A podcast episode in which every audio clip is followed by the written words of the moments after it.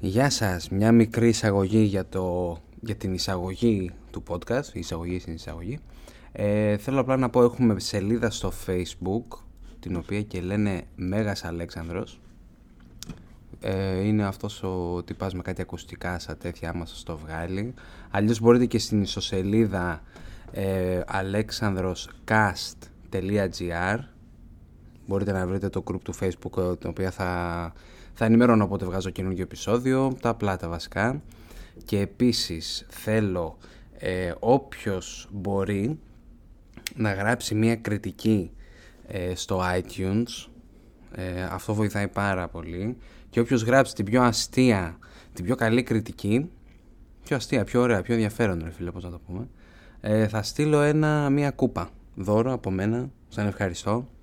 Μια κούπα με το λογότυπο του podcast ε, ελπίζω να σας αρέσει το επεισόδιο και οτιδήποτε πληροφόριο, οτιδήποτε θέλετε να μου πείτε μέσω facebook ή από το site alexandroscast.gr Ευχαριστώ πολύ. Πάμε να δούμε τώρα το επεισόδιο. Ελπίζω να σας αρέσει.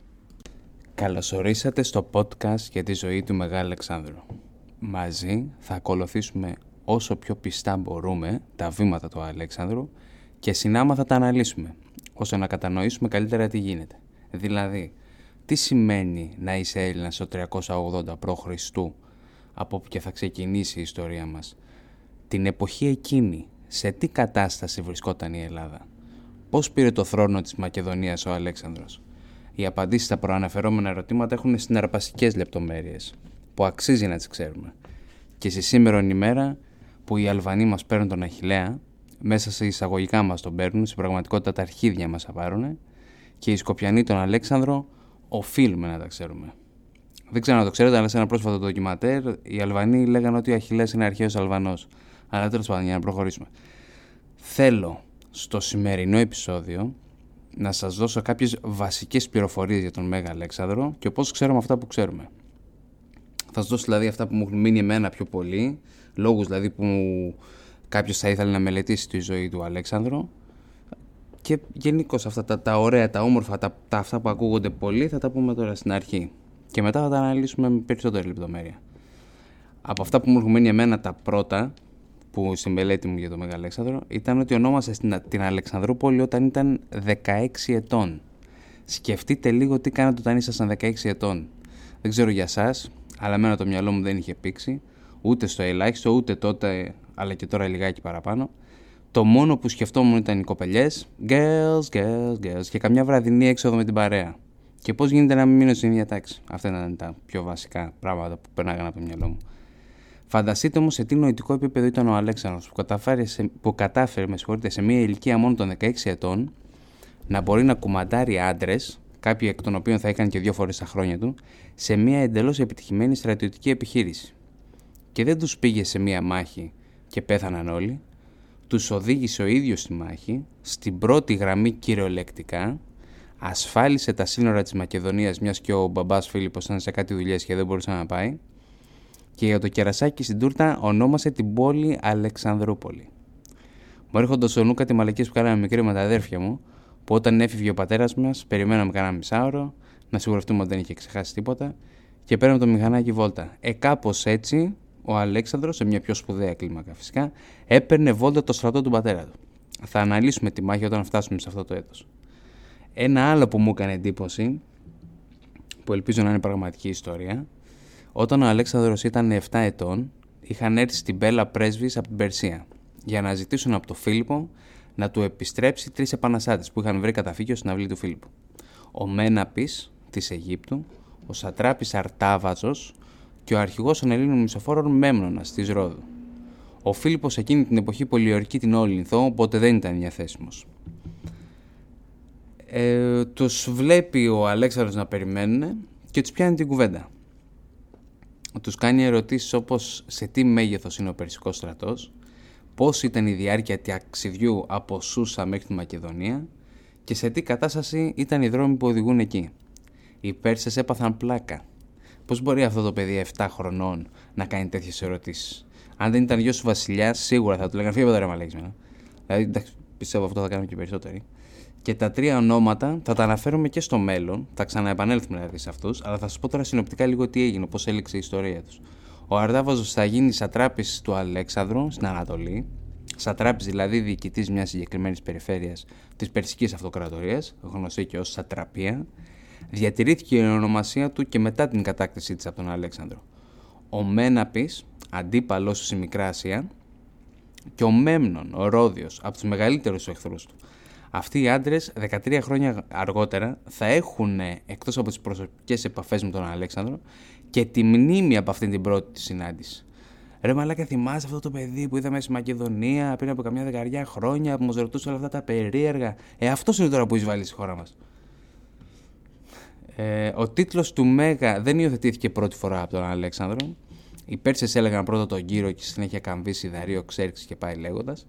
Αλλά η πρώτη αναφορά της φράσης Μέγας Αλέξανδρος είναι σε μια κομμωδία του Πλάφτου, το 200 π.Χ. στη Ρώμη. Τη Μακεδονία, αυτό τώρα ε, για το Πλάφτο, εντάξει, ξέρουμε το χρησιμοποιούσαν και προηγούμενοι, δηλαδή ο τρόπος που το χρησιμοποιεί ο Πλάφτος φαίνεται ότι ήταν ένα ευρέως γνωστό τέλος πάντων πράγμα ο Μέγας Αλέξανδρος. Αλλά αυτό είναι το πρώτο, το πιο αρχαίο που βρίσκουμε εμείς τη Μακεδονία τη βασίλειψε 13 χρόνια. 12 από τα 13 χρόνια ήταν εκτός Ελλάδος. Έφυγε δηλαδή από τη Μακεδονία όταν, 20, όταν ήταν 20 χρονών και δεν γύρισε ποτέ. Ποτέ έτσι. Για να πάρει τη βασίλεια έκανε μάχη, δεν ήταν στρωμένη δουλειά. Ίσως επειδή η μάνα του ήταν από την Ήπειρο δεν θεωρούταν γνήσιος Μακεδόνας. Οπότε δίνεις, ε, δίνεις τροφή τότε στους άλλους να πούνε ότι α, όχι εγώ πρέπει να έχω τη βασιλεία, όχι εγώ, ε, θα δούμε, θα το δούμε τώρα αυτό στα επόμενα επεισόδια. Ε, ε, πώς πήρε το θρόνο ο Φίλιππος και στη συνέχεια ο Αλέξανδρος. Ε, πριν ε, ξεκινήσει την Περσική Εκστρατεία θα κάνει ένα ντου στα Βαλκάνια, να θυμούνται ποιος είναι ο βασιλιάς. Δεν γίνεται να είσαι στην άλλη άκρη του κόσμου και να υπάρχουν φυλές έτοιμες να αποστασιοποιηθούν. Αλλά όπως είπαμε ο Αλέξανδρος δεν φοβάται τη μάχη, ούτε το θάνατο. Ήταν και απίστευτα κολόφαρδος. Όπως είπαμε και πριν, μάχεται πάντα από την πρώτη γραμμή, με αποτέλεσμα να είναι στο παραένα να χάσει τη ζωή του. Μια από αυτές τις περιπτώσεις είναι στη μάχη του Γρανικού, που ο Κλήτος ο Μέλας κόβει το χέρι του επιτιθέμενου Πέρση, ακριβώς πριν χτυπήσει τον Αλέξανδρο. Ο οποίος Κλήτος δυστυχώς δεν έχει αίσιο τόλο, τον σκοτώνει ο ίδιος ο Αλέξανδρος όταν του έχει πει ότι δεν θα ήταν τίποτα χωρίς τον πατέρα του. Τα πήρε ο Αλέξανδρος και τον γάμισε. Αλλά το πιο γαμάτο από όλα για τον Αλέξανδρο που πρέπει να ξέρουμε, αν ακούσα και μόνο ένα επεισόδιο πρέπει να μάθετε αυτό, ότι ε, δεν, έχασε, δεν έχασε ποτέ μάχη στη ζωή του. Ήταν πάντα μέχρι να πεθάνει αίτητος. Δεν είχε καμία, καμία ήττα, ποτέ. Και γι' αυτό και ήταν πρότυπο μεγάλων ανδρών. Ιούλιος Κέσσαρα, μικρός είχε ονομάσει και το άλογο του Αλέξανδρο. Είχε επίσης κλάψει και στον τάφο του, επειδή συγκριτικά είχε καταφέρει τόσα λιγότερα από τον Αλέξανδρο στην ίδια ηλικία. Ο, στο φόρτι του, ε, του Ιούλιου Κέσσαρα ήταν μετά τα, μετά τα 40, μετά τα 35, κάπου εκεί τέλος πάντων. Καμία σχέση με τον Αλέξανδρο. Ο Αλέξανδρος από 20 χρονών, από 16 όπως είδαμε, γαμούσα και έδερνε, 16 με 33 που πέθανε. Ο Πομπίος, ε, Pompey the Great, Πομπίος τέλος πάντων ο Μαλάκας, ήθελε να λέει και αυτός μέγας, ο αντέγραψε και τα μαλλιά, πραγματικότητα όμως δεν τον πλησίαζε καθόλου. Ο Μυθιδράτης, ο Ευπάτορ, μεγάλο αγκάθι της ακολομέρειας Ρωμαϊκή Δημοκρατίας, pain in the ass, όταν το Βόλοβε επικαλείται τη μακεδονική του καταγωγή ως απόγονος του Αλέξανδρου και σε άλλες περιπτώσεις την περσική του καταγωγή ως απόγονος του Δαρίου. Ο Αλέξανδρος ήταν στην απίστευτη θέση να έχει τον Αριστοτέλη δάσκαλο, χάρη στα γραπτά του Αριστοτέλη, το γνωστό τον Αριστοτέλη, έτσι, τον, τον Αριστοτέλη, τον Αριστοτέλη, ε, what the fuck, πώς έγινε αυτό, ε, χάρη στα γραπτά του Αριστοτέλη όμως όπως τα ηθικά κομμάτια και τα πολιτικά μπορούμε να φανταστούμε τι περίπου, ποτέ δεν θα μάθουμε ακριβώς τι έμαθε δυστυχώς ο Αλέξανδρος από, το Φίλιπ, από τον Αριστοτέλη, αλλά μπορούμε να φανταστούμε περίπου, χάρη στα ηθικά νοικομάχια και τα πολιτικά, να δούμε περίπου τι μάθαινε. Τα ηθικά βιβλία του Αριστοτέλη μας μαθαίνουν τι σημαίνει ευδαιμονία, τι σημαίνει να είναι κάποιος ενάρετος και πολλά άλλα που θα τα αναλύσουμε. Και τα πολιτικά μας εξηγεί τον καλύτερο τρόπο για να αδικείται ένα κράτος. Τώρα, είτε το ήθελε είτε όχι, διέσπερε ελληνισμό. Κανεί δεν ξέρει γιατί ο Αλεξάνδρος έκανε αυτά που έκανε. Το μόνο που μπορούμε να κάνουμε είναι να μελετήσουμε τα κείμενα και να βγάλουμε δικά μα περάσματα. Η Ελλάδα τότε, όπω και τώρα, είναι μια μικρή χώρα. Η τότε Ελλάδα έφτανε μέχρι τα παράλια τη Μικρά Ασία και τη Σικελία. Μέχρι εκεί έφτανε ο ελληνισμό. Και η Ελλάδα είναι γνωστή που έχουμε τώρα την Ελλάδα. Και μέχρι εκεί έφτανε ο ελληνισμό. Με τον Αλέξανδρο, μέσα σε 10 χρόνια εξαπλώθηκε στα δύο τρίτα του γνωστού κόσμου. Στα δύο τρίτα του γνωστού κόσμου έμαθαν δηλαδή τι σημαίνει αθλητικό ιδεώδες, τι σημαίνει ελληνική φιλοσοφία, τι σημαίνει πολιτική επιστήμη, τι σημαίνει ελληνική τέχνη. Ε, είναι ένα απίστευτο φαινόμενο, έτσι. Αλλά στο site θα δείτε, έχω και κάποιες φωτογραφίες από τα γάλματα, από το ε, ε, ε Greco-Buddhist, τους, λέγανε, τους λένε, το άρθρο στο Wikipedia που έχω διαβάσει γι' αυτό. Και θα δείτε πώς έχει επηρεαστεί η τέχνη των βουδιστών από τους Έλληνες. Είναι ένα, είναι απίστευτο. Αυτό δεν έχει ξαναγίνει στην ιστορία, έτσι. Ένας μόνο άνθρωπος να αλλάξει έτσι την ιστορία του κόσμου. Δηλαδή πόσες, δισεκατομμύρια ζωές έχουν αλλάξει χάρη στον Αλέξανδρο και το, το κύριο αυτό είναι ότι διέσπερε και την, ελληνική γραφή και την ελληνική γλώσσα. Έτσι. Η Καινή Διαθήκη είχε γραφτεί στην ελληνική γλώσσα. Δεν θα είχε γνωρίσει ο χριστιανισμός την απήχηση που είχε γνωρίσει αν δεν είχε φτάσει εκεί ο ελληνικός πολιτισμός. Δεν θα, δεν θα είχαν γραφτεί σε αυτή τη γλώσσα, δεν θα, είχαν, δεν θα μπορούσε να έχει διαβαστεί σε όλη την Ευρώπη. Για να έχουμε όμως καλύτερα συμπεράσματα, πρέπει να έχουμε μια σφαιρική γνώση της Ελλάδος το, τον 4ο αιώνα π.Χ. Δεν είναι εύκολο να κρίνουμε ένα λαό που έζησε πριν από 2.500 χρόνια με τα μυαλά τα δικά μας. Σαφώς και θα μας φανούν τρελοί ή τουλάχιστον εξωπραγματικοί. Ο Αλέξανδρος είχε γονείς την Ολυμπιάδα, πριγκίπισσα των Μολοσσών, της Υπήρου και τον Φίλιππο το δεύτερο. Η Ολυμπιάδα επικαλείται ότι είναι απόγονος του Νεοπτόλεμου, γιος του Αχιλέα, του γνωστού Αχιλέα από την Ηλιάδα του Ομήρου, και ο Φίλιππος από τους Αριάδες, που είναι απόγονοι του Ηρακλή. Αυτό σημαίνει ότι ο Αλέξανδρος έχει αίμα από εδώ υπερήρωε τη εποχή εκείνης. Αυτό ήταν συχνό φαινόμενο για την Ελλάδα. Για να αποδείξει κάποιος ότι είναι Έλληνας, πρέπει να αποδείξει ότι είναι απόγονος ενός σπουδαίου Έλληνα. Αλλά όπως θα δούμε, ο πραγματικός ήρωας ήταν ο Φίλιππος. Ο πραγματικός τέλος πάντων ήρωας μέχρι τον Αλέξανδρο. Ο Αλέξανδρος παραμένει ο πιο σπουδαίος στρατηγός στρατηλάτης όλων των εποχών, κατά εμέ. Ο Φίλιππος ε, είναι κοντά αλλά είχε κάνει τόσες σπουδαίες αλλαγές στο στρατό της Μακεδονίας που ο Μέγας Αλέξανδρος τις κράτησε, τις συντήρησε. Δεν βλέπουμε να κάνει καμιά τεράστια αλλαγή στο στρατό της Μακεδονίας όπως έκανε ο Φίλιππος. Έτσι, ο πραγματικός ήρωας για, για τον Αλέξανδρο πιστεύω ήταν ο Φίλιππος. Δεν υπάρχει, δεν υπάρχει άλλη επεξήγηση. Ήταν ε, απίστευτος άνθρωπος. Αλλά πριν συνεχίσω, πώς ξέρουμε όμως ότι υπήρχε Μέγας Αλέξανδρος; Υπάρχουν κάποιοι μαλακίε που λένε Oh, we can have a big show. Ε, πάντων, ε, δεν μπορούμε να αποδείξουμε ότι υπάρχει Μέγας Αλέξανδρος. Τι μαλακίες λένε, ρε, πώς. Υπήρχαν άνθρωποι που ανήκαν στο στρατό του Αλέξανδρου και έγραψαν τις δικές τους ιστορίες. Όπως ο Αριστόβουλος. Έγραψε χρονικό για την εκστρατεία. Υπηρέτησε ως μηχανικός στρατού. Συνάμα έχει και ρόλο αρχιτέκτονα. Πιθανό να ήταν και φίλος του Φίλιππου αλλά αυτό που μπορούμε να συμπεράνουμε σιγουριά πώς ήταν ο μεγαλύτερος θαυμαστής του Αλέξανδρου. Το λέμε αυτό επειδή δείχνει πάντα μια απίστευτη επίοικια στο, όνομα, στο πρόσωπό του. Πάντα έδειχνε την πιο σεβαστή οπτική γωνία, όπως π.χ. στο θάνατο του Γκλίτο από τον Αλέξανδρο, που τον προσέλαβε λέγοντας ότι δεν θα ήταν τίποτα χωρίς τον πατέρα του, όπως είχαμε πει, ότι τώρα από τα έτοιμα δηλαδή. Ο Αλέξανδρος τον σκοτώνει. Ε, ο, ο Αρισόβουλος έργαινε το φταίξιμο στο κλίτο. Γιατί ρε φίλε μας προσβάλλεις έτσι το αγόρι, τι μαλακίες λες δεν θα ήταν τίποτα. Θέλει κανένας άτομος να το ακούσει αυτό; Μετά σε άλλες πηγές αναφέρουν ότι ήταν βαρύς πότης ο Αλέξανδρος. Πάντα έπινε, γούσαρ να πίνει τα κρασάκια του ρε φίλε, πώς θα το κάνει. Και ανέρωτο, χωρίς, χωρίς νερό, σκέτο κρασί. Ε, σε σύγκριση με τους άλλους Έλληνες, αυτό φαινόταν, αυτό ήταν περίεργο. Ο Αριστόβουλο, απ' την άλλη, όμως, μας λέει ότι έπινε απλά επειδή του άρεσε να ράζει με την παρέα του. Δεν ήταν social drinker. Δεν, δεν έπινε δηλαδή απλά μόνος όπως κάνω εγώ το βράδυ να πούμε για να μην παρέπνω σε πιάνω ποτηράκι κρασί. Ο Αλέκτορο έπινε μόνο όταν ήταν με την παρέα. Ο Πτολεμαίος επίσης έγραψε αυτός χρονικό, ιδρυτής της Πτολεμαϊκής δυναστείας και βασιλιάς της Αιγύπτου.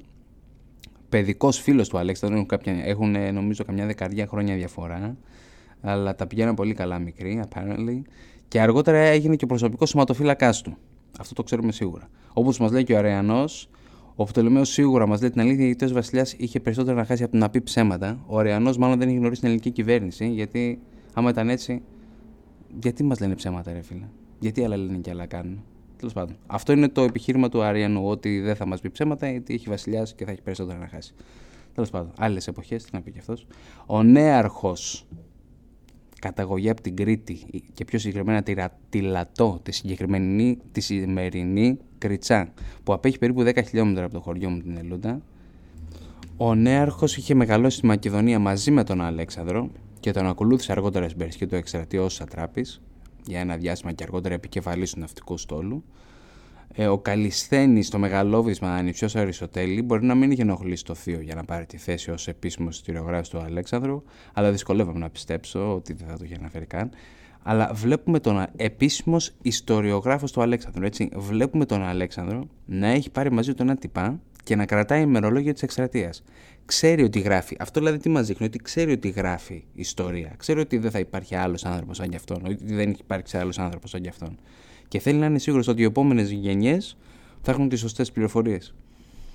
Ο Νησίκριτος άνοιγε στο στόλο του νεάρχου από τις πιο αναξιόπιστες πηγές, μέγα κομπορήμονα ψωνάρα δηλαδή, αλλά τον καρφώνει ο Αριανός και μας λέει ότι δεν ήταν κυβερνήτης, αλλά πιδαλιούχος. Ε, καλό αυτό, μου άρεσε. Γιατί έχει καμία σχέση ο κυβερνήτη με τον πιδαλιούχο. Κάθε εκείνη, εντάξει, στείλει ένα τιμόνι, δεν είσαι κυβερνήτης. Μαλάκα. Ψωνάρα. Ε, ο Κλήταρχος ο ίδιος δεν συμμετείχε στην εκστρατεία αλλά βασίστηκε στα έργα του Καλιστένιου Νησίκριτου και Νεάρχου και γράφει την περί Αλεξάνδρου ιστορία. Τα έργα όλων των προαναφερόμενων έχουν χαθεί, αλλά παίζουν σημαντικό ρόλο στους μελλοντικούς ιστορικούς που έχουμε ακόμα σήμερα και μπορούμε και τους μελετάμε. Αυτή είναι ο Διόδωρος ο Σικελιώτης, 36 με 30 π.Χ. η πιο αρχαία πηγή που έχουμε διαθέσιμη, ο Κούρτιος Ρούφος γράφει τον πρώτο αιώνα μετά Χριστό, το μόνο έργο του ιστορικού. Δεν ξέρουμε τίποτα για το συγκεκριμένο εκτός ότι ήταν Ρωμαίος και από το επίθετο Ρούφος μάλλον κοκκινομάλης. Από τα 10 του βιβλία μας έχουν μείνει τα 8. Ο Πλούταρχος με τους, με τους ε, παράλληλους βίους που έχουν ε, γραφτεί μάλλον το δεύτερο αιώνα μετά Χριστό έγραφε μία ιστορία ενός Έλληνα ενώ παράλληλα ενός Ρωμαίου. Εξού και το όνομα βίη παράλληλη. Τη ζωή του Αλέξανδρου την παραλληλίζει με τη ζωή του Ιούλιου Κέσσαρα. Ο Ιουστίνος γράφει μία επιτομή στο έργο του Πομπιού Τρόγου που εξιστορεί τη Μακεδονική Μοναρχία ξεκινώντας από το Φίλιππο και γράφει στο δεύτερο αιώνα μετά Χριστό. Τελευταίος και καλύτερος θεωρείται ο Αριανός, γράφει το δεύτερο αιώνα μετά Χριστό, θεωρείται η μόνη πλήρης εξιστόρηση του Αλέξανδρου που έχει διασωθεί. Εκτός από τους ιστορικούς έχουμε και νομίσματα κατασκευασμένα από τον Αλέξανδρο, 20 εκατομμύρια στο σύνολο έχουν σκορπιστεί σε όλη την Περσία Αυτοκρατορία. Αρκετά έχουν χαθεί, αλλά παραμένουν ακόμα κάποια τα οποία θα μπορούσε να αγοράσει κάποιος. Τα έβλεπα στο eBay 300-400 ευρώ τώρα εντάξει για ένα νόμισμα. Πολλά είναι. Αλλά μπορείς να δεις ξεκάθαρα δηλαδή τα νομίσματα του Μεγάλου Αλεξάνδρου. Έχουμε για τον Ανατολικό κόσμο αποδείξει για τον Αλέξανδρο. Οι Βαβυλώνοι έχουν γράψει για την νίκη του Αλέξανδρου στα Γαυγάμιλα σε ένα αστρονομικό ημερολόγιο της εποχής. Απίστευτο έβριμα. Έτσι μας επιτρέπει να δούμε πώς είχαν γράψει για τον Αλέξανδρο κάποιοι οι οποίοι σίγουρα δεν ήταν Έλληνες. Και όσο και να είναι, θα είναι πιο αντικειμενικοί στον Αλέξανδρο. Λέω ε, κάπως πιο αντικειμενικοί, κάπως γιατί οι Βαβυλώνοι δεν γουστάραν σε καμία περίπτωση τις Πέρσες. Ήταν κατακτητές τους, οπότε μπορεί και να προτιμούσαν τους Έλληνες. Ε, μας δίνει και μια κάπως διαφορετική επεξήγηση στη σειρά των γεγονότων. Από Κούρτιο, Διόδωρο, Πλούταρχο και Αριανό μαθαίνουμε πως αφού τον ήπιο ο Δαρίος, άφησε του στρατιώτες στο πεδίο της μάχης και έφυγε πρώτος από όλους. Με αποτέλεσμα να αποθαρρυνθούν βέβαια οι στρατιώτες και γι' αυτό χάσανε τη μάχη. Οι Βαβυλώνοι μας λένε πως ο στρατός έφυγε πρώτος και μετά ο Δαρίο. Το αποτέλεσμα είναι το ίδιο, αλλά σου αφήνει μια διαφορετική επίγυψη το ότι ο Δαρίο δεν ήταν τόσο δειλός ώστε να εγκαταλείψει τους άντρες του, αλλά έμεινε μέχρι να τον εγκαταλείψουν αυτοί. Οι Πέρσες επίσης είχαν γράψει ένα θεόφοβο Αλέξανδρο που σκότωσε κάποιους ιερείς και έκαψε το ιερό βιβλίο του Ζωροαστρι... Ζωροαστρισμού Αβέστα. Κάποιοι λένε ότι οι Πέρσες το παραφυσκώνουν λιγάκι. Πολύ πιθανόν η Αβέστα να μην υπήρχε καθόλου αυτή τη χρονική στιγμή. Μια και έχει καταγραφεί ότι η πρώτη γραπτή Αβέστα δημιουργήθηκε το 220 μετά Χριστό. Απλά να μας ρίξουν το άγορε, ρε. Πώ τι μαλάκι είναι αυτή. Αλλά εντάξει, ήταν χοντρή, ήταν οπότε δικαιολογείται. Ε, οπότε τώρα ξέροντας αυτά, έχετε κάθε δικαίωμα να ακούσετε να λέει κάποιος ότι δεν μπορούμε να αποδείξουμε ότι όντως υπήρχε Μέγας Αλέξανδρος, εκτός από τον, να τον ταπώσετε με επιχειρήματα, ρίξτε μια σφαλιάρα να, να μάθει να μιλάει μαλακίε. Και τώρα μια γρήγορη αναδρομή, γρήγορη όμως πολύ σύντομη, στην ιστορία της Ελλάδος μέχρι τη γέννηση του Φίλιππου. Από όπου και θα ξεκινήσουμε το επόμενο επεισόδιο. λοιπόν, ωραία. Πολύ ωραία, πολύ όμορφα πράγματα. Οι πρώτες φυλές στην Ελλάδα ξεκίνησαν το 2000 π.Χ. Το 1600 ξεκινά ο Μικυναϊκός πολιτισμός. Παίρνει το όνομά του από την πρώτη αρχαιολογική θέση στην οποία βρέθηκαν αρχαιολογικά ευρήματα, της Μικίνες Αργολίδος, Το, το 1400, όλα είναι πρόχρηστο έτσι. Το 1450 καταστρέφονται από τους Μικυναίους τα μινοϊκά ανάκτορα, με αποτέλεσμα να χρησιμοποιηθεί η γραμμική Β και να κυριαρχούν σταδιακά στην Υπηρώτη Ελλάδα και Κρήτη. Το 1194 ξεκινάει ο Τροϊκός πόλεμος που κρατάει 10 χρόνια και τελειώνει δηλαδή το 1184. Το 1100 μια φυλή, ε, κάτι που έπρεπε να πω μάλλον για τον Τροϊκό πόλεμο, α θα το πω, θα το, θα το πω αργότερα, το φτάσουμε στον Όμπειρο. Το 1100 μια φυλή Ελλήνων Ιδωρείς ξεκινούν την κάθοδο από το βορρά προς το νότο, με την κάθοδο αυτή που δεν έγινε σε μία νύχτα, γνωστή και ως κάθοδος των Δωριαίων, πολλοί από τους Έλληνες Πολοποννήσου κατοικούν σε διάφορα μέρη και νησιά της Ελλάδος, όπως επίσης και τη Μικρά Ασία, για να αποφύγουν τις δωρείς. Με αποτέλεσμα να παρακμάσει ο μικυναϊκό πολιτισμός και αυτοί που δεν μπορούν να φύγουν έγιναν δούλοι των δωρεαίων ή ήλωτες. Το 850 οι Έλληνες υιοθετούν το φοινικικό αλφάβητο, που το εισήγαγε ο Κάδμος, ιδρυτής της Θήβας. Το 800 Όμηρος ή Όμηρη, μιας και είμαστε σίγουροι ότι δεν γράφτηκε από ένα μόνο άνθρωπο, συντάσσει τα λεγόμενα ηρωικά έπι, τα οποία ηρωικά έπι είναι τα πιο αρχαία ελληνικά κείμενα που έχουν διασωθεί. Μας βγάλαν δηλαδή από αυτή τη σκοτεινή περίοδος που δεν υπάρχουν καθόλου κείμενα για την Ελλάδα ή γραμμένα από τους Έλληνες, και το πρώτο κείμενο που βρίσκουμε είναι η Ιλιάδα. Το 776 καθιερώνονται οι Ολυμπιακοί Αγώνες στο ιερό του Δία στην Ολυμπία. Υπήρχε μόνο ένα αγώνισμα το 200. Το 743 έγινε ο πρώτος Μεσσηνιακός πόλεμος μεταξύ Μεσσηνίας και Σπάρτης, διήρκησε 20 χρόνια. Το 650 έχουμε τη διοίκηση από αριστοκράτες διαφόρων πόλεων, η οποία αμφισβητήθηκε είτε από μικρότερους αριστοκράτες είτε από πλούσιους εμπόρους, γνωστοί ως τύρανες. Το 625 είναι η γέννηση του πρώτου φιλοσόφου Θαλής Ομιλήσιος, που αργότερα ονομάστηκε ο πρώτος των αρχαίων σοφών της αρχαιότητας. Το 621 έχουμε τους νόμους του Δράκοντα, γνωστοί ως Δρακόντιοι νόμοι, στην πλειοψηφία των εγκλημάτων η ποινή ήταν θάνατος, απλά πράγματα. Το 600 έχουμε την πρώτη εμφάνιση νομισμάτων υιοθετημένη από τη Λιδία. Ε, το 508 έχει, ξεκινάει η Δημοκρατία της Αθήνας.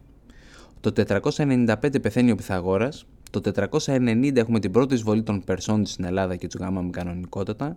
Εδώ πήρε μέρος η μάχη του Μαραθώνα. Και το 480 έχουμε τη δεύτερη εισβολή των Περσών. Εδώ είναι που πήρε μέρος η μάχη των Θερμοπυλών και η ναυμαχία της Σαλαμίνας. Και τους ξαναγάμαμε βέβαια. Η τελευταία μάχη είναι στι πλατείε, όπου και εκεί το πήραν απόφαση πλέον ότι δεν την παλεύουμε με τους Έλληνες και μάλλον θα πρέπει να φύγουμε κακήν κακός. Το 464 καταστροφικό σεισμό στην, πλα... στην πλάτη, στην Σπάρτη. Οι ήλωτες που αναφέραμε πριν αποφασίζουν να σηκώσουν κεφάλι. Το 432 ολοκληρώνεται η ανέγερση του Παρθενώνα στην Αθήνα και το 431 ξεσπά ο Πελοποννησιακός πόλεμος. Το 404 έχουμε τη λήξη του Πελοποννησιακού πολέμου με νικητές τους Παρτιάτες, οι οποίοι εγκαθιστούν τους 30 τύρανες στην Αθήνα. Οι άνθρωποι δεν ήθελαν να διοικήσουν, ξέρουν από πόλεμο, δεν ξέρουν από διοίκηση. Γι' αυτό άφησαν και τους τύρανες εκεί πέρα. Αλλά το 403 αποκαθίσατε τη δημοκρατία στην Αθήνα, φύγαν οι τύρανες, τον ήπιανε. Το 399 έχουμε τη θανατική καταδίκη του Σοκράτη με την κατηγορία ότι διαφθείρει την νεολαία και ότι δεν πιστεύει στους θεούς της πόλης. Στους θεούς της πόλης και γαμό της δημοκρατίας, έτσι. Το 387 περίπου έχουμε την ίδρυση της Ακαδημίας του Πλάτωνα. Το 383 έχουμε τη γέννηση του Φίλιππου, γιου του Αμίντα του Τρίτου και της Ευρυδίκης. Από εδώ και έπειτα ξεκινάει η ιστορία μας. Αλλά θέλω ακόμα να σας πω ένα τελευταίο. Από πού βγήκε η λέξη Έλληνας; Γιατί θα λέμε τώρα οι Έλληνες και αυτά. Τι σημαίνει Έλληνας; Από πού έχει βγει το Έλληνας; Ε, από πού έχει βγει άραγε; Από τον Ισίωδο, ο οποίος έγραφε περίπου στην ίδια εποχή μαζί με τον Όμηρο, ε, μαθαίνουμε ότι ο Έλλην ήταν γιος του Δευκαλίωνα και της Πύρας. Ο Έλλην απέκτησε τρεις γιους, τον Έολο, τον Δώρο και τον Ξάνθο. Ο Ξάνθος είχε δύο γιους, τον Αχαιό και τον Ιώνα. Από εδώ παίρνουν τα ονόματα των τεσσάρων κυριωτέρων ελληνικών φυλών. Τους Αχαιείς, τους Αχαιούς με συγχωρείτε, τους Δωρείς, τους Αιωλείς και τους Ιώνες. Ο Μακεδόνας ήταν γιος της κόρης του Δευκαλίωνα, της Εθιίας. Η Εθία και ο Δίας γαμηθήκανε και βγάλαν τον Μακεδόνα. Όταν έγραφε ο Όμηρος, η λέξη Έλληνες αναφερόταν σε μία μόνο φυλή που κατοικούσε στη σημερινή Φθιώτιδα. Είχαν αρχηγό τον Αχιλέα και ήταν γνωστοί ως Μυρμιδόνες. Ετυμολογικά, από πού έχει βγει το Έλληνας, δεν υπάρχει μόνο μία σύμφωνη γνώμη. Η επικρατέσσερη είναι πως βγαίνει από τους Σελούς, ελληνικό φίλο του Υπήρου που ήταν ιερή Δοδόνης. Ο Αριστοτέλης μας λέει ότι πρώτα λέγονταν Γρεκοί, εξού και το Greek, και αργότερα ονομάστηκαν Έλληνες. Άλλοι συσχετίζουν το Έλλην με το θέμα «ελ», που σημαίνει ορεινός. Άλλοι με τη λέξη «έλοψ», που σημαίνει άφωνος. Διαλέξτε και πάρτε. Το Ρωμιός χρησιμοποιήθηκε ενώ η Ρωμαϊκή Αυτοκρατορία εκχριστιανιζόταν, well done Mickey, το κάνω το σωστά, μιας και το Έλληνας ήταν συνώνυμο με το ειδωλολάτρης. Αυτά για την Ελλάδα. Στο επόμενο επεισόδιο θα μιλήσουμε για τον Φίλιππο.